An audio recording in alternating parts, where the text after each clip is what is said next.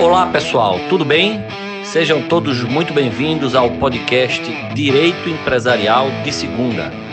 Nosso bate-papo é na segunda, mas o conteúdo é de primeira.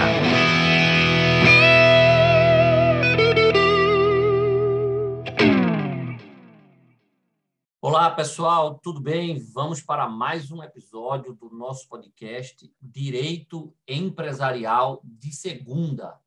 E no episódio de hoje, eu tenho o prazer e a honra de contar com a presença do querido amigo Wagner Armani. Wagner é advogado de Sartori Advogados, é doutor em Direito Empresarial pela PUC de São Paulo, é professor de Direito Empresarial da PUC de Campinas e atualmente é o presidente da Comissão de Direito Empresarial da OAB Campinas. Meu amigo Wagner, muitíssimo obrigado pela sua presença aqui no meu podcast. Eu estou muito feliz e honrado com sua participação. Professor André, é, eu que agradeço o convite. Eu acho que é, o seu podcast é, sem sombra de dúvida, um dos mais reconhecidos do país. Eu fiquei muito honrado pelo convite. Né? Espero poder contribuir aí com os nossos ouvintes sobre os critérios de apuração de haveres.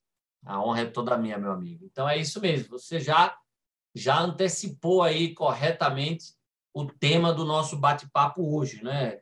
Ah, saiu uma decisão recente do Tribunal de Justiça de São Paulo sobre esse tema. Ano passado já tinha saído também uma decisão que foi muito comentada é, é, da terceira turma do STJ sobre o tema. E aí eu pensei, pô, eu tenho que conversar sobre isso com o cara que escreveu a tese de doutorado dele sobre esse assunto, que é o Wagner. E aí fiz o convite a você e você gentilmente aceitou. Wagner, fala aí, você escreveu sobre, sobre isso né, na, na, na, sua, na sua tese de doutorado. Você falou especificamente sobre é, é, dissolução parcial de sociedades profissionais, não é? Salvo engano, me corrija se eu estiver é, errado. e aí você abordou, isso, você acabou abordando essa questão, né? Vamos começar, fala um pouco aí sobre a sua tese. Bom, professor André, de fato, a, a minha, a minha tese de doutorado, é, sob orientação do doutor Marcos Elídios de Almeida, foi sobre dissolução parcial de sociedade profissional. E o, o assunto, muito engraçado como aconteceu, porque eu é, fiz o projeto sobre dissolução parcial e o professor Marcos ele me provocou e falou Wagner a tese tem que ser uma tese tem que ser algo bem específico uhum. e dissolução parcial é muito amplo muito. e aí eu estava dormindo tava dormindo acordei com, com o celular com, sobre com, com uma é, jurisprudência do STJ falando sobre a não aplicação do fundo de comércio de sociedades profissionais, no caso era um escritório de advocacia, isso me chamou a atenção. E eu perguntei para o Marcos Elides né, se isso era uma tese. E ele falou que sim, falou que sim, mas que a sociedade profissional de advogados não era empresária. Eu falei, olha, doutor, eu ainda assim tem uma de engenharia que está registrada na junta comercial. Podcast, rende, rende. e, e, e, olha, se tem um, um tema que eu adoro discutir, é sobre a questão da, das sociedades profissionais e a questão da empresaria, ser empresária ou não. Mas, enfim, eu não sei se você falou. lembra, mas eu acho que foi assim que a gente se conheceu até na internet. Eu fiz uma postagem comentando um julgado do Tribunal de Justiça de São Paulo sobre esse assunto, salvo engano, foi no caso do Sescom Barrier, e uma decisão lá que foi justamente sobre isso, se escritório de advocacia tem fundo de comércio, não tem tal. E aí alguém te marcou na minha postagem, dizendo: ah, quem sabe tudo desse tema é o Wagner Armani, que defendeu tese. Aí a gente até trocou uma ideia e eu te convidei para gravar aula no meu curso sobre esse assunto. Você gravou duas aulas no meu curso sobre esse assunto, não foi isso? É exatamente isso. A gente se conheceu pelo, por, um, uma postagem, já, já o seguia, né? E aí, é, eu, quando você me procurou, de novo, fiquei muito honrado até para gravar o curso. E a gente conversa bastante no grupo lá dos professores de direito empresarial, né? Tem altas, altos debates ali com os colegas. Eu fico no cantinho ali, porque eu sou o júnior ali da galera, mas sobre esse tema eu gosto bastante. E E como eu disse, né, o Marcos Elides me provocou muito na época. Tive ali é, na banca de monografia professores maravilhosos e, e, e né, dentro ali da, da, da, discussão, eu me lembro da minha da minha daquele momento, né, de, de você fazer a apresentação prévia da tese, né, da qualificação, e a professora Maria Maria Eugênia Finkstein falou assim, Wagner, eu estou sentindo falta de um capítulo sobre métodos de avaliação de apuração de haveres. E aí eu falei para ela, nossa, nunca tinha, não tinha pensado nisso. E aí ela me provocou para eu ir atrás e, e, e, poder estudar mais sobre os métodos de avaliação para poder montar um capítulo próprio da tese sobre esse tema, né? E com certeza agregou bastante no trabalho. E eu sou muito grato ali pela Maria Eugênia e pelo professor Armando Rovai, que na qualificação ali me judiaram, viu? Judiaram, mas com certeza teve, teve sucesso aí o trabalho para o desenvolvimento do tema. Então, eu, eu tratei da dissolução parcial da sociedade profissional exatamente discutindo se é cabível, se existe o fundo de comércio nos casos das sociedades profissionais, consideradas sociedades simples, né? Sim. E aí a discussão é daquela questão do aviamento pessoal e do aviamento, é, do aviamento pessoal e do aviamento objetivo, né? Então, Sim. eu trabalhei bastante isso na minha tese, se existe estabelecimento comercial, em Sim. sociedades simples, etc., para chegar na conclusão. Tá? Esse Mas é essa tema legal. A... É, e aí você acabou tese. nessa tese abordando os diversos critérios de, de, de, apuração de haveres, né, em caso aí de, de dissolução parcial de sociedade. Fala um pouco, por favor, para a nossa audiência, Wagner, sobre é, é, esses critérios, sobre a importância do estabelecimento, do critério, porque, assim, na prática, o que a gente vê, né, Wagner, é que nesses casos de dissolução parcial, a briga, 99% das vezes, não, não está na dissolução parcial em si, está é, no, na, na, apuração e no pagamento dos haveres. Quase de sempre, fato. tipo assim, caso, se o sócio quer sair, ou às vezes até se vão excluir o sócio, às vezes, a maioria das vezes a discussão não está aí. É, eles até entram em consenso quanto a isso. Ah, vai sair alguém, vai expulsar, beleza.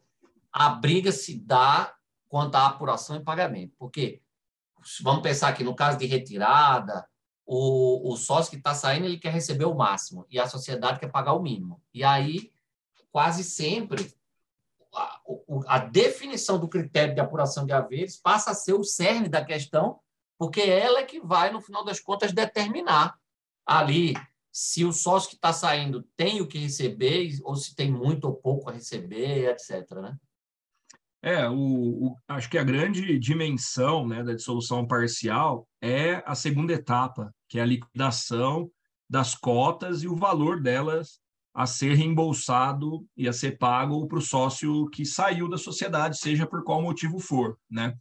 E é interessante, André, porque, é, de fato, nos casos de dissolução parcial, o motivo pouco importa, porque o critério da apuração de haveres não importa se é retirada, se é recesso, Sim. se é falecimento ou se é exclusão, né? A lei ela não, não diferencia. Obviamente que tem uma disposição no Código de Processo Civil da possibilidade da sociedade fazer um pedido compensatório, compensatório indenizatório, no caso, evidentemente, de exclusão de sócio, mas o fato é que a forma de apuração de haveres é o grande é a grande discussão da dissolução parcial.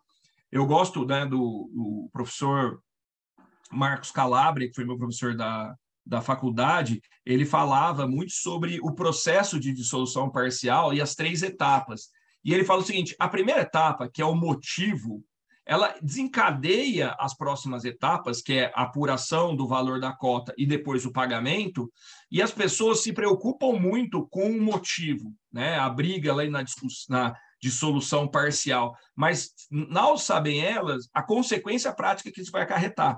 E eu lembrava muito disso, desse meu professor da, da faculdade, por conta de um caso que eu peguei no escritório, em que havia uma briga de uma sociedade é, de transformadores, no qual era sócio 50-50.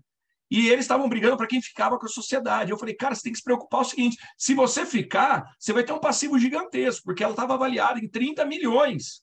Então, a, a forma de pagamento era quase que imediata. Você não tem 15 milhões em caixa para pagar.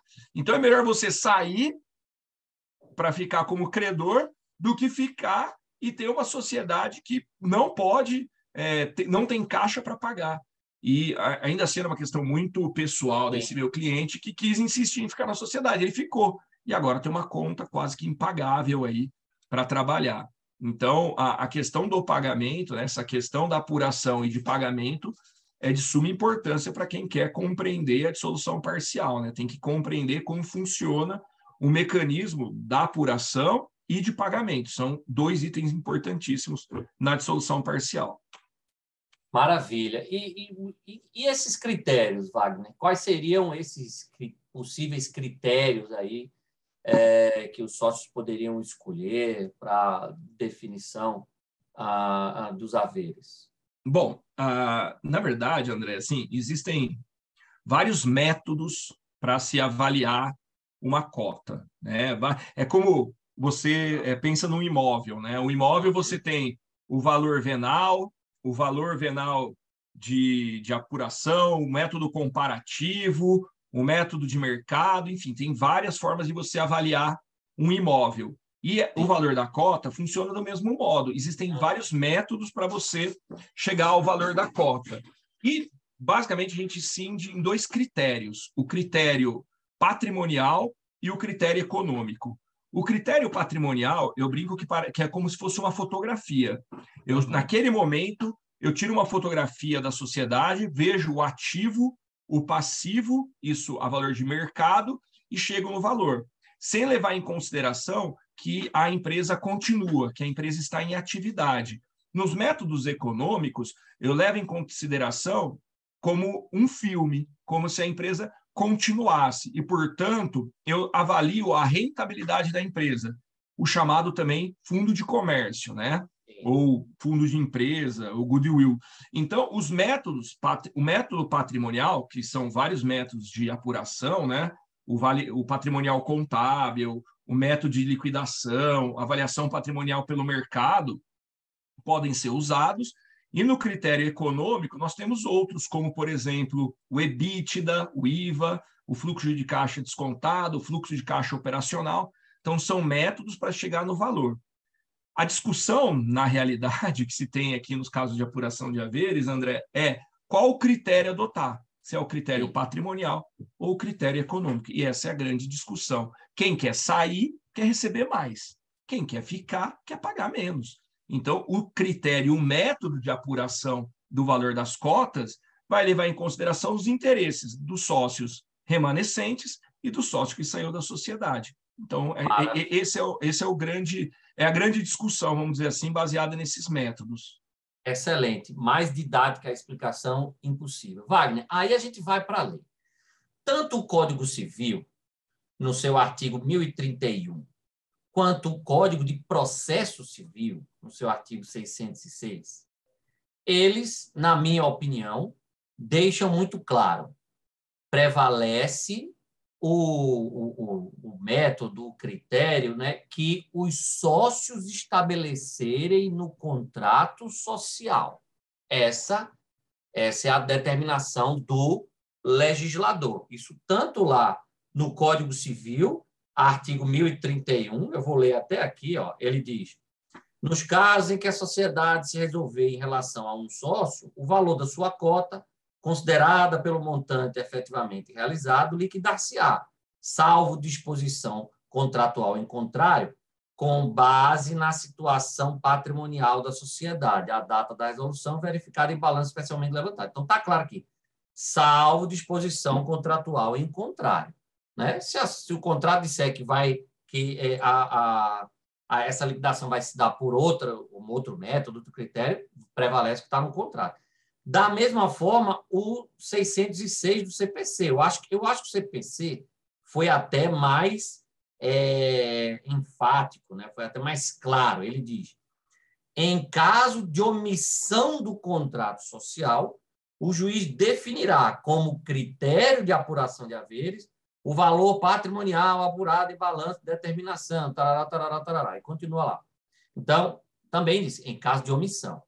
Então, a primeira pergunta que eu quero te fazer é, é, é você também você concorda com isso? Também é assim, o que vale, como me parece bem claro da lei, é o que as partes estabeleceram no contrato social, aquele critério. Se elas quiseram o FCD, né, o fluxo de caixa descontado, vai ser o FCD.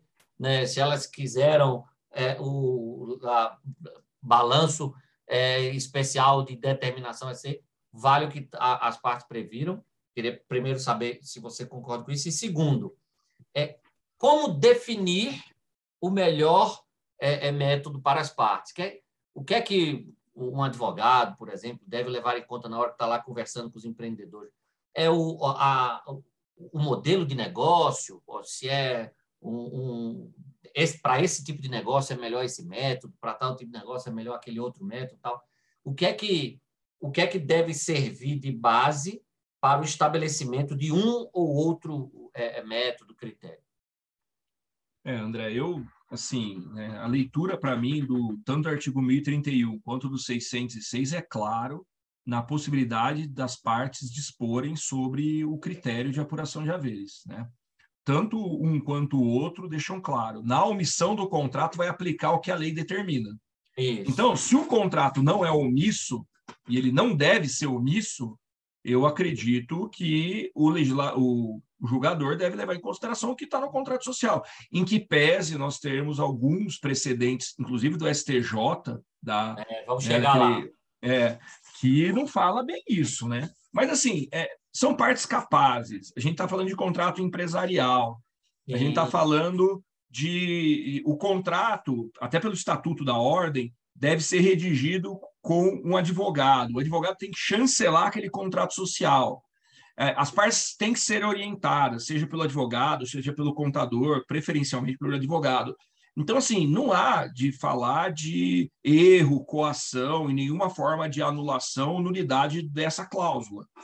Inclusive, né, a lei da liberdade econômica deixou ainda mais claro a forma de interpretação dos contratos privados, sejam dos contratos civis ou empresariais. Aqui a gente não tem nenhuma regra é, legal que traz uma disparidade entre as partes que acarretaria numa nulidade ou numa anulação. Então, eu entendo perfeitamente que tem que se aplicar o que está previsto no contrato social, seja justo ou injusto. Né? Essa, esse, esse, essa análise de mérito não tem que ser feita pelo Poder Judiciário. Naquele momento da contratação, deve ser abordado o tema e posto no contrato social aquilo que ficou ajustado entre os sócios. Toda vez que eu faço uma operação né, de ou reorganização societária ou criação, é uma das cláusulas que eu mais chamo a atenção dos meus clientes. Eu falo para eles, gente, vamos lá.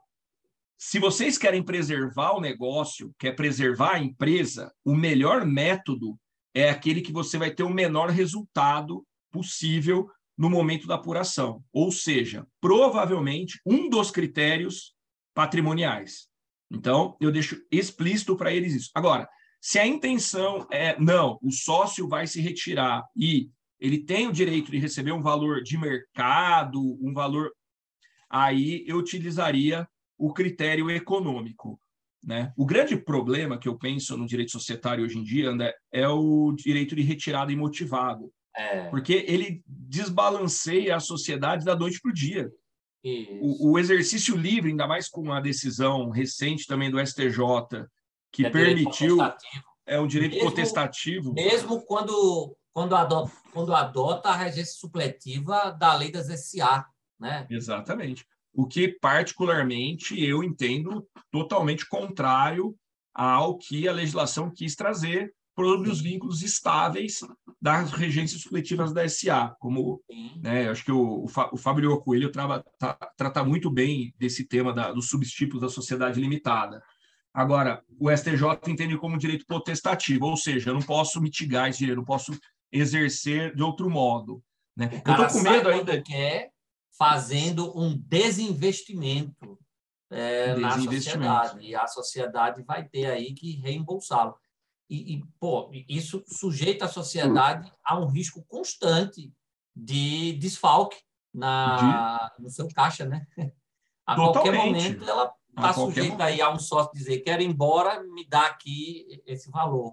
O que eu tenho, então eu tenho passado para meu cliente, para os meus clientes todos os todos os modos de dissolução parcial, então direito de retirada, direito de recesso, exclusão, morte, incapacidade superveniente, falência, todas as formas de dissolução parcial, e tenho dito a eles a possibilidade, inclusive, de, em cada uma das hipóteses, Maravilha. mudar o método de apuração de haveres. Maravilha. Inclusive, impondo penalidades e multas como se fosse um contrato. Então, por exemplo, dissolução parcial por retirada imotivada, é um direito potestativo, perfeito. Se você exercer isso, o resultado da apuração de haveres pelo critério patrimonial vai ser reduzido em 20%, porque você está abandonando o barco. Sim. Exclusão, multa, 50%. Por exemplo, não estou falando que é tudo isso, mas eu vou, não, eu vou explicando para o meu cliente. Morte, ninguém teve culpa de morrer, então não tem penalidade. Aqui eu acho que o critério pode ser o patrimonial sem desconto algum. Então, eu tento convencer o meu cliente das, dos critérios de apuração de haveres e de pensar se vale a pena propor um critério para cada tipo, cada motivo de dissolução parcial. Então, é essa. E até, é... e até está perfeito o que você falou, Wagner, concordo 100%. E você pode até considerar, por exemplo, sei lá, uma sociedade em que os sócios estão correndo atrás de um investidor, eles de repente podem como poder de barganha, falar assim, não, vem para a sociedade, mas a gente coloca no contrato que é, é, você tem, se, se, você exercer o direito de retirada, porque vai você veio depois você é, é, se arrependeu tal, você pode exercer seu direito de retirada com a, uma apuração aqui é, por um método que te assegure né, um, um o, o, retorno do investimento. O retorno né? do investimento tal, né? Mas partes são livres para fazer isso. É, é, Varia eu... muito de cada situação, depende de como, como se deu a entrada daquele sócio e como é que eles querem negociar isso. E se você pensar na, no, nas atividades econômicas, né, é, o critério patrimonial ele vai ser muito próximo do valor do critério econômico nas empresas patrimoniais. Por Sim. exemplo, uma holding patrimonial, Sim, né? claro. uma indústria, porque o que mais vale, na maioria dos casos, são os ativos físicos mesmo. Claro. Então, isso fica fácil. Agora, numa prestadora de serviço, onde a, a busca, na realidade, né, é do, do sócio, é dos, do, da, do serviço né, intelectual, enfim, como uma sociedade de advogado, de médico tal, talvez o critério econômico seja melhor aplicável do que o critério patrimonial. O problema é não dispor isso no contrato social, André. É não é. enfrentar esse problema. Porque depois cabe ao Poder Judiciário e o Poder Judiciário tem interpretação própria que vai se aplicar em qualquer caso. Infelizmente, Vamos não falar é... disso então agora. Vamos causídico. Lá. Vamos lá, Wagner. Explica para o pessoal aqui a, a, aquela jurisprudência antiga do STJ, aqueles, não vou nem dizer jurisprudência, porque é, vamos falar, aqueles precedentes mais antigos do STJ, que eu e você é, não vemos com, com bons olhos, né? aqueles precedentes é, é mais antigos é, do STJ, especialmente aqueles lá da, relatados pela ministra Nancy Andrighi. O que é que eles diziam? E por que é que a gente tem o pé atrás com eles?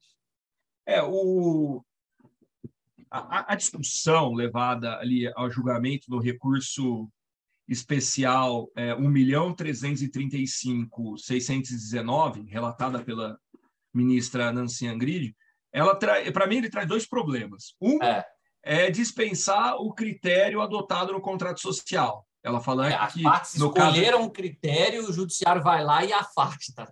É, em caso de dissenso, a jurisprudência do STJ está consolidada no sentido que o balanço de determinação é o critério que melhor reflete o valor patrimonial da empresa. Então, assim, ela excluiu é, o que o contrato social previa na minha na discussão. E aí ela fala o seguinte: olha, o fluxo de caixa descontado, que é um critério econômico, como eu disse, é o filme, é Sim. projeção futura de ganho, vamos lá, deve vamos ser adotado aqui. como o critério. Vamos, vamos lá. É, é, desculpe interrompendo só para. Não, imagina. Às vezes, às vezes parte da nossa audiência pode não ser familiarizada com esses conceitos, então vamos tentar só explicar rapidamente o que é o FCD, o fluxo de caixa descontado. É basicamente aquele método que você faz o quê? Você projeta um, o fluxo de caixa é, é futuro dessa empresa, né, em determinado período, é, e depois tenta trazer esse valor a, a um valor presente, aplicando aí uma taxa é, de desconto. Né? Por isso, é um fluxo de caixa descontado. Né? Você, sendo de uma forma bem, bem simplista, é basicamente você pega o fluxo de caixa dessa empresa, tenta é, é, projetá-lo ali para o futuro, num determinado período, e depois traz isso a valor presente, aplicando uma taxa de desconto. Né? Aí, o que é que a ministra Nancy falou sobre, sobre isso?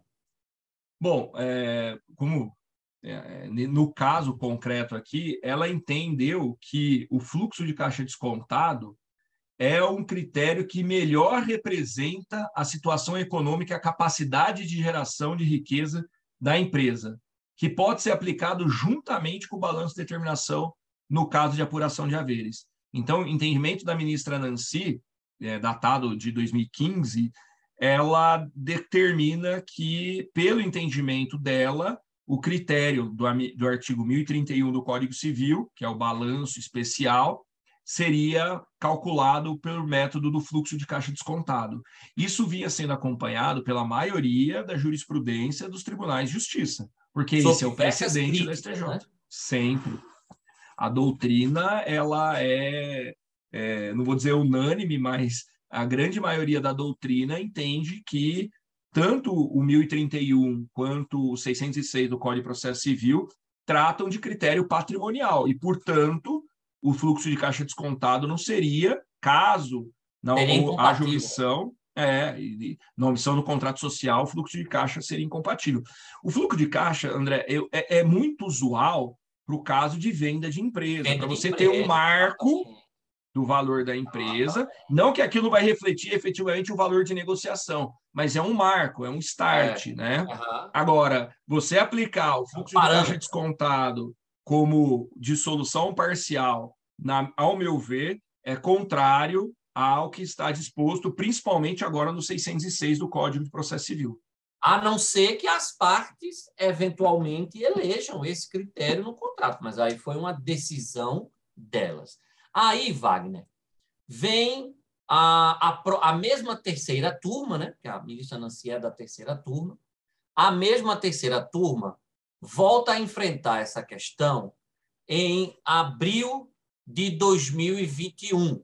E a publicação se deu em maio, mas o julgamento foi em 13 de abril de 2021, no RESP 1877331.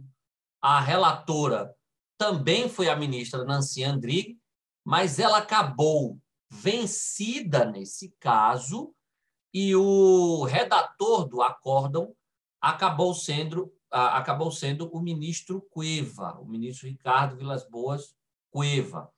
Ah, eu vou ler aqui um item da emenda dele, é, da emenda do acordo, e aí vou pedir para você explicar melhor o caso e comentar, tá? Mas ele fala. É, ele fa, eu gosto muito desse item 6 aqui dele. Ele fala assim: ó, a metodologia do fluxo de caixa descontado, que está associada à aferição do valor econômico da sociedade, como você muito bem já explicou aqui nesse nosso bate-papo mais, uma, mais de uma vez, né? É, a, ela é utilizada comumente como ferramenta de gestão para a tomada de decisões acerca de novos investimentos e negociações, por comportar relevante grau de incerteza e prognose, né, porque é aquilo que eu falei, você projeta fluxo de caixa futuro e depois tenta trazer isso a valor presente aplicando a taxa de desconto, sem total fidelidade aos valores reais dos ativos, né, que seria o caso do método é, é, é, do valor patrimonial, não é aconselhável na apuração de haveres do sócio dissidente. E aí ele vai dizer que não dá para você aplicar o FCD é, quando o contrato for omisso, porque nesses casos o 1031 do CC, o 606 do CPC, é, fizeram a opção pelo critério patrimonial. Né? que é que você achou desse julgado? O que é que ele representa aí para futuros casos de dissolução parcial? É, eu queria que você comentasse esse, esse entendimento aí que acabou prevalecendo em 2021, alterando uma série de precedentes que vinham sendo a, a, é, tomados pelo STJ sobre essa matéria. É, então, André, é, eu recebi com um pouco de surpresa, né, porque me parecia algo que estava se caminhando, né, a jurisprudência na, na aceitação Sim. do fluxo de caixa descontado, mas de fato é, não surpreendeu só a mim, mas todos os nossos colegas de forma positiva. Surpreendeu positivamente, né? Que a maioria dos doutrinadores é, defendem que a aplicação é o critério patrimonial e não o critério econômico. Então, na hora que surge esse precedente, ele muda né, o entendimento e reforça ainda mais a necessidade de um bom contrato social para tratar dessa questão. Né? Porque deixar na mão da jurisprudência, seja essa questão ou qualquer outra, é perigoso, porque é, eu estava, vamos supor que eu, eu, eu tome a minha decisão de direito de retirada imaginando que eu vou ter o fluxo de caixa descontado como critério de apuração de haveres. Então, eu tomei essa decisão depois com o precedente de 2015. E quando vem um novo precedente, muda a jurisprudência e muda o entendimento dos demais, é, dos demais tribunais estaduais. Tanto é que nós estamos discutindo atualmente aquela apelação civil né, do, do, da Câmara Reservada de Direito Empresarial do Tribunal de Justiça do Estado de São Paulo, que é recente, foi agora, né, de, ele é datado de, ah, deixa eu pegar, às vezes você tem a data aqui, eu não tenho, ah, 17 de agosto de 2022, que traz exatamente esse precedente do Superior Tribunal de Justiça, né? E de fato, a interpretação pela leitura do Código de Processo Civil, por isso que o 606 foi um divisor de águas, porque de fato ele deixa claro que a apuração do ativo e do passivo tem que ser realizada com os bens tangíveis e intangíveis a preço de mercado. Mas o aviamento, né, o fundo de comércio, ele não é um bem propriamente dito, né? Ele é um sobrevalor dado pela organização dos ativos do, do estabelecimento comercial e que caracteriza, na realidade, um atributo do estabelecimento. E uhum. o atributo do estabelecimento não é um bem. Se não é um bem, né, pela interpretação do 606, que restringiu, ao meu ver, aquilo que estava posto no 1031, tornou ele mais objetivo, e, é, é, aparentemente me parece que o critério patrimonial é de fato o que o legislador passa a adotar no 606. Essa discussão do fluxo de caixa, né, a aplicação dele, faz faria sentido, tanto que minha tese eu trabalho com isso, é, por conta do precedente que nós tínhamos em 2015. Sim. Mas agora, com o novo precedente, aquela discussão sobre a apuração de haveres com base no fluxo de caixa descontado na omissão do contrato social, eu entendo que passa a ter outros contornos, por isso, da decisão do TJ São Paulo, seguindo aí a posição é, atual do STJ com base no acórdão de relatoria do ministro Cueva. Ou então, seja, então, mudança positiva na jurisprudência do STJ, né? É, eu, eu entendo que sim, porque, querendo ou não, André, né, quando você tem a dissolução parcial, ou seja, a saída de um sócio, esse sócio ele sai do risco da atividade econômica. Atividade econômica é risco diário, é risco que só quem fica na sociedade vai sofrer. E a pessoa que se retira e tem o direito de receber lucro ou uma projeção futura, mesmo a, a, a valor presente, está se beneficiando sem correr o risco da atividade econômica. Se ele sai da sociedade e por alguma questão de mercado, por exemplo, tivemos a pandemia recentemente, a sociedade começa a ter perda, ainda assim ele vai ter uma projeção que não aconteceu. Sim. Porque no fluxo de caixa descontado, né, a, em regra, se toma a, o fluxo do caixa né, durante os últimos anos, basicamente cinco, três, aí depende Sim, do critério. Pega um, projeta. pega um período, vê qual foi a rentabilidade e projeta pelo mesmo período para frente, que pode acontecer, pode ser melhor, pode ser pior, mas não é certo. Por isso que durante né, a, a relatoria do acórdão, ele fala da grande incerteza Isso. que você tem na, no caso do fluxo de caixa. É óbvio que tem as premissas, é óbvio que tem a metodologia, que tem todo um estudo é, econômico para ser realizado o fluxo de caixa descontado, mas o fato é que a realidade pode não refletir efetivamente naquilo que foi verificado no fluxo de caixa descontado. Uma mudança de mercado, uma mudança legal, uma guerra, uma pandemia ou um resfriado pode ocasionar principalmente uma... principalmente no caso de retirada imotivada, né, Wagner? Porque aí o cara está decidindo sair da sociedade, é, muitas vezes trazendo um problema para a sociedade, né? É, vai ter aí ter um desfalque de caixa para pagar e tudo. Essa é outra questão que não daria para a gente abordar em detalhes aqui, mas assim também, né? Prever no contrato, é, deve-se prever no contrato a forma de reembolso também. Porque senão Sim. vai ser aquela do código que é pagamento de dinheiro em 90 dias, o que pode em ser dinheiro... extremamente perigoso para a sociedade. É, eu, eu, eu, eu penso numa holding patrimonial familiar. Vamos supor que o pai lá cria holding, faz as doações das cotas e você tem quatro filhos Sim. com vários ativos lá dentro, vários imóveis lá dentro. E um dos filhos, não sei, vai, vai no churrasco da família, é, não está não, não, tá satisfeito e ele acaba saindo né, da Aham. sociedade de forma motivada. Eu não consigo travar isso com a regência supletiva da SA, por conta do precedente também do STJ. STJ.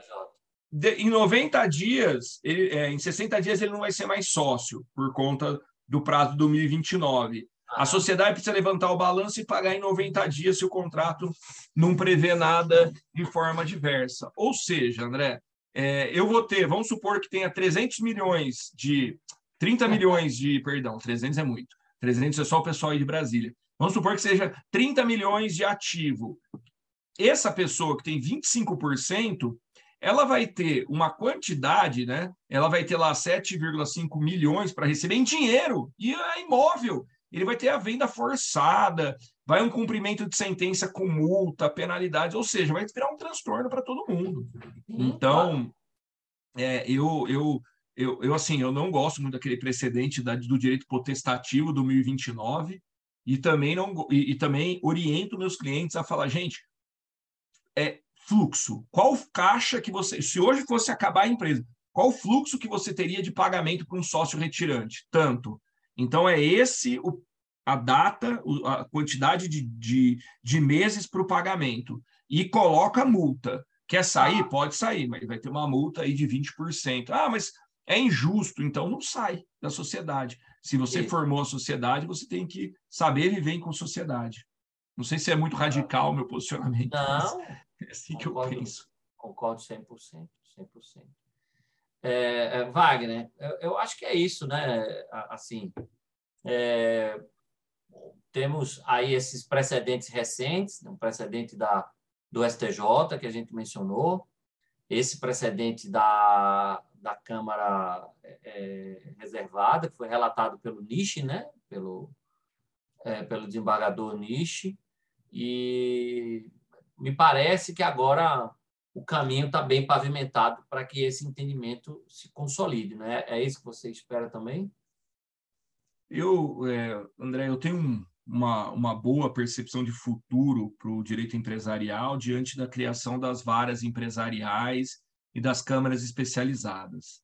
Sim. De fato, é, eu vejo uh, os julgamentos muito melhores, mais técnicos, e com certeza é, eu acredito que agora que nós temos um bom precedente sobre aquilo que a doutrina vem há muito falando, é, vai pavimentar e eu acredito que, espero eu, né, que os advogados empresariais do direito empresarial é, trabalhem melhor essas questões dos critérios de apuração de haveres, estudem melhor, se aprofundem melhor para poder orientar o cliente para depois não deixar na mão do Poder Judiciário mas eu acredito que está bem pavimentado e com os recentes posicionamentos do STJ e agora da Câmara Especializada de Direito Empresarial, nós vamos ter aí uma, uma firmar melhor a jurisprudência para não aplicar o fluxo de caixa descontado se o contrato for omisso.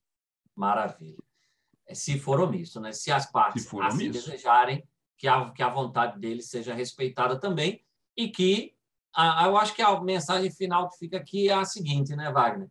Na hora de fazer um contrato, tenha uma assessoria especializada, né? contrate, por exemplo, o Wagner Armani, que ele vai analisar a, o modelo de negócio explorado pela sociedade, a, a, a, relação existente entre os sócios, a relação societária ali estabelecida, os próprios interesses dos sócios, conversar com eles e, a partir daí, construir um contrato social com cláusulas que representem exatamente o que eles querem e que tragam mais é, segurança jurídica para aquele negócio. Né? A pior coisa é você ter um problema ali no futuro de solução parcial, seja ele qual for, morte de sócio, exclusão de sócio, retirada de sócio, e você não ter um contrato social bem estruturado para ah, lidar com essa questão. Né? É, o André, o grande ponto é que muitas vezes o, o cliente chega no escritório falando assim, ah, eu quero um CNPJ. E aí eu falo, mas eu não vendo CNPJ, eu não sei o que é isso, né? É, e eles chegam lá impondo algumas coisas, já levando o modelo de contrato social, e eles não sabem que o contrato social é, um, é o corpo, né? é a alma da sociedade. Você precisa ter uma estrutura para evitar disputas, né? para melhorar ali as questões das discussões de eventuais disputas societárias. Então, eu ainda é, reflito muito sobre isso e penso que um bom advogado deve ser sempre consultado para evitar maiores dores de cabeça para os sócios. Maravilha. Wagner, muito obrigado pela sua presença aqui no meu podcast. E eu, antes de encerrar, passo aí a palavra a você uma última vez para você fazer suas considerações finais aí e se despedir da nossa audiência. Não, André, na verdade, eu que é, agradeço o convite, fiquei muito, muito feliz. É muito bom é, trocar uma, uma, palavras de com, com, alguém bem qualificado como você. Foi uma honra poder participar, é, reviver aí um pouco a minha banca de doutorado, né, poder discutir os temas e fico à disposição sempre que precisar tratar de temas relacionados. Eu vou ficar à disposição e é um prazer enorme aqui participar do seu podcast. E parabéns pela iniciativa e muitos podcasts para vocês. Obrigado, meu amigo. É isso, pessoal. Assim a gente finaliza mais um episódio do nosso podcast Direito Empresarial de Segunda. O, o Wagner, a propósito, deu duas aulas no meu curso online de Direito Empresarial sobre esse assunto. É, é, uma sobre critérios de apuração de haveres e a outra sobre solução parcial de sociedades profissionais, é, que é, como ele disse, o tema da, da tese de doutorado dele. Então, mais uma vez, a gente confirmou nossa máxima aqui do podcast. Né? Nosso bate-papo é na segunda, mas o conteúdo é de primeira. Um grande abraço a todos e até o próximo episódio.